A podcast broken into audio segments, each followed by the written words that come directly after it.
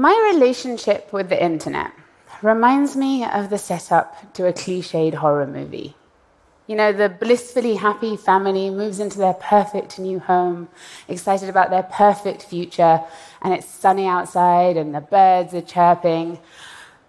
And then it gets dark, and there are noises from the attic, and we realize that that perfect new house isn't so perfect.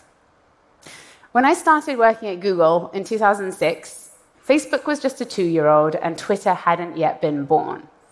And I was in absolute awe of the internet and all of its promise to make us closer and smarter and more free. But as we were doing the inspiring work of building search engines and video sharing sites and social networks, criminals, dictators, and terrorists were figuring out how to use those same platforms against us. And we didn't have the foresight to stop them. Over the last few years, geopolitical forces have come online to wreak havoc. And in response, Google supported a few colleagues and me to set up a new group called Jigsaw, with the mandate to make people safer from threats like violent extremism, censorship, persecution. Threats that feel very personal to me because I was born in Iran and I left in the aftermath of a violent revolution. But I'd come to realize that even if we had all of the resources of all of the technology companies in the world, we'd still fail if we overlooked one critical ingredient the human experiences of the victims and perpetrators of those threats. There are many challenges I could talk to you about today. I'm going to focus on just two. The first is terrorism. So, in order to understand the radicalization process, we met with dozens of former members of violent extremist groups. One was a British schoolgirl who'd been taken off of a plane at London Heathrow as she was trying to make her way to Syria to join ISIS. And she was 13 years old. So I sat down with her and her father and I said, Why? And she said, I was looking at pictures of what life is like in Syria, and I thought I was going to go and live in the Islamic Disney world. That's what she saw in ISIS. She thought she'd meet and marry a jihadi Brad Pitt that goes shopping in the mall all day and live happily ever after. ISIS understands what drives people, and they carefully craft a message for each audience. Just look at how many languages they translate their marketing material into. They make pamphlets, radio shows, and videos in not just English and Arabic, but German, Russian, French, Turkish, Kurdish, Hebrew, Mandarin Chinese. I've even seen an ISIS produced video in sign language. Just think about that for a second. ISIS took the time and made the effort to ensure their message is reaching the deaf and hard of hearing. It's actually not tech savviness that is the reason why ISIS wins hearts and minds. It's their insight into the prejudices, the vulnerabilities, the desires of the people they're trying to reach that does that. That's why it's not enough for the online platforms to focus on removing recruiting material. If we want to have a shot at building meaningful technology that's going to counter radicalization, we have to start with the human journey at its core. So we went to Iraq to speak to young men who'd bought into ISIS's promise of heroism and, and righteousness, who'd taken up arms to fight for them, and then who'd defected after they witnessed the brutality of ISIS's rule. And I'm sitting there in this makeshift prison in the north of Iraq with this 23 year old who'd actually trained as a suicide bomber before defecting. And he says, I, I, I arrived in Syria full of hope. And immediately I had two of my prized possessions confiscated my passport and my mobile phone.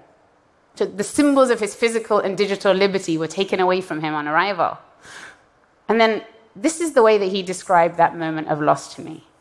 He said, you know, in Tom and Jerry, when Jerry wants to escape and then Tom locks the door and swallows the key and you see it bulging out of his throat as it travels down.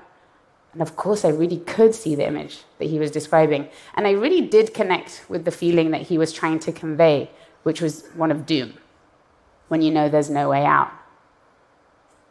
And I was wondering, like, what, if anything, could have changed his mind the day that he left home? So I asked, if you knew everything that you know now about the suffering, the corruption, the brutality, that day you left home, would you still have gone? And he said, Yes. I thought, Holy crap. He said, Yes. And then he said, At that point, I was so brainwashed. I wasn't taking in any like, contradictory information. I couldn't have been swayed. Well, what if you knew everything that you know now six months before the day that you left? At that point, I think it probably would have changed my mind. Radicalization isn't this yes or no choice.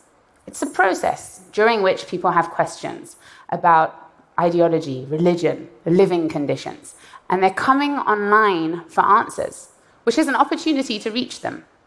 And there are videos online from people who have answers. Defectors, for example, telling the story of their journey into and out of violence. Stories like the one from that man I met in the Iraqi prison.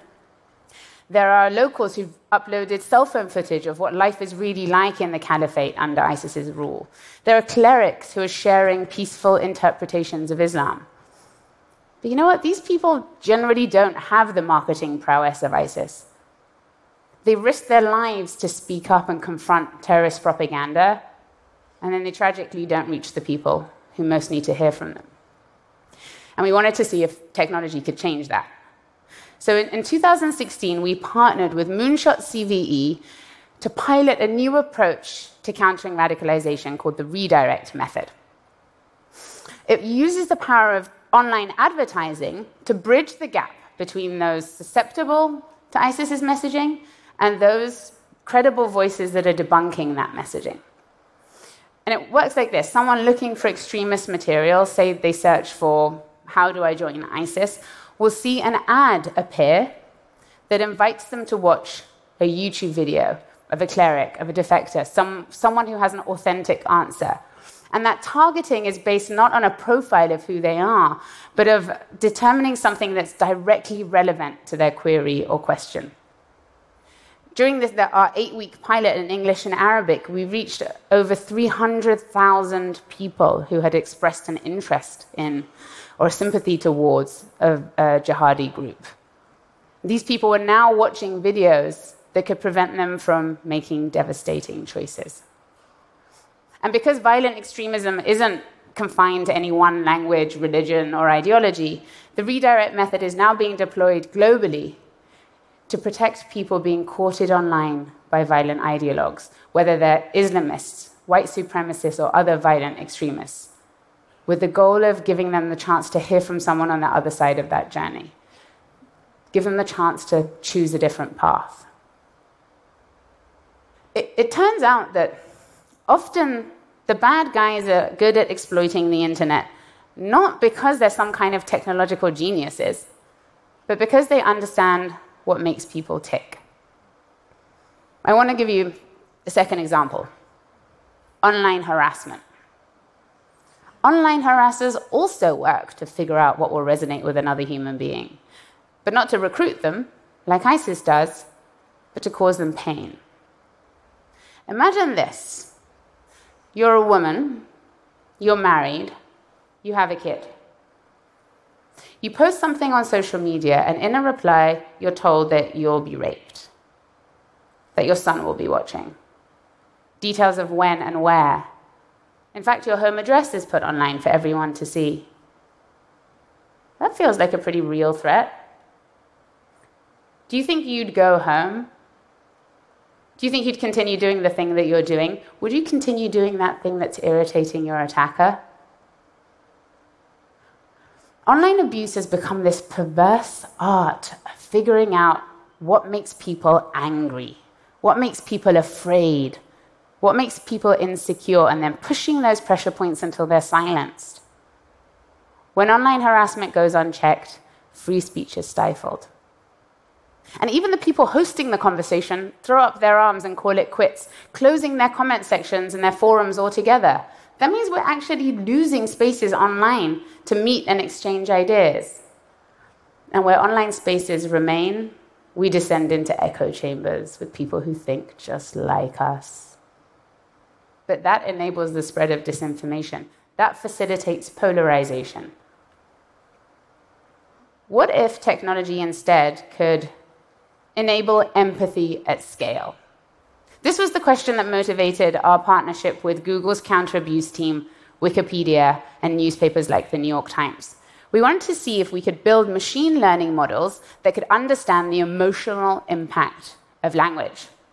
Could we predict which comments were likely to make someone else leave the online conversation? And that's no mean feat. That's no trivial accomplishment for, uh, for AI to be able to do something like that. I mean, just consider these two examples of messages that could have been sent to me last week. Break a leg at TED, and I'll break your legs at TED. You are human, that's why that's obvious difference to you, even though the words are pretty much the same. But for AI, it takes some training to teach the models to recognize that difference. The beauty of building AI that can tell the difference is that AI can then scale to the size of the online toxicity phenomenon. And that was our goal in building our technology called Perspective. With the help of Perspective, the New York Times, for example, has increased spaces online for conversation. Before our collaboration, they only had comments enabled on just 10% of their articles. With the help of machine learning, they have that number up to 30%, so they've tripled it, and we're, we're still just getting started. But this is about way more than just making moderators more efficient. Right now, I can see you and I can gauge how what I'm saying is landing with you. You don't have that opportunity online. Imagine if machine learning could give commenters, as they're typing, real time feedback about how their words might land, just like facial expressions do in a face to face conversation. Machine learning isn't perfect and still makes plenty of mistakes. But if we can build technology that understands the emotional impact of language, we can build empathy. That means that we can have dialogue between people with different politics, different worldviews, different values. And we can reinvigorate the spaces online that most of us have given up on. When people use technology to exploit and harm others, they're preying on our human fears and vulnerabilities. If we ever thought that we could build an internet insulated from the dark side of humanity, we were wrong. If we want today to build technology that can overcome the challenges that we face, we have to throw our entire selves into understanding the issues and into building solutions that are as human as the problems they aim to solve. Let's make that happen. Thank you.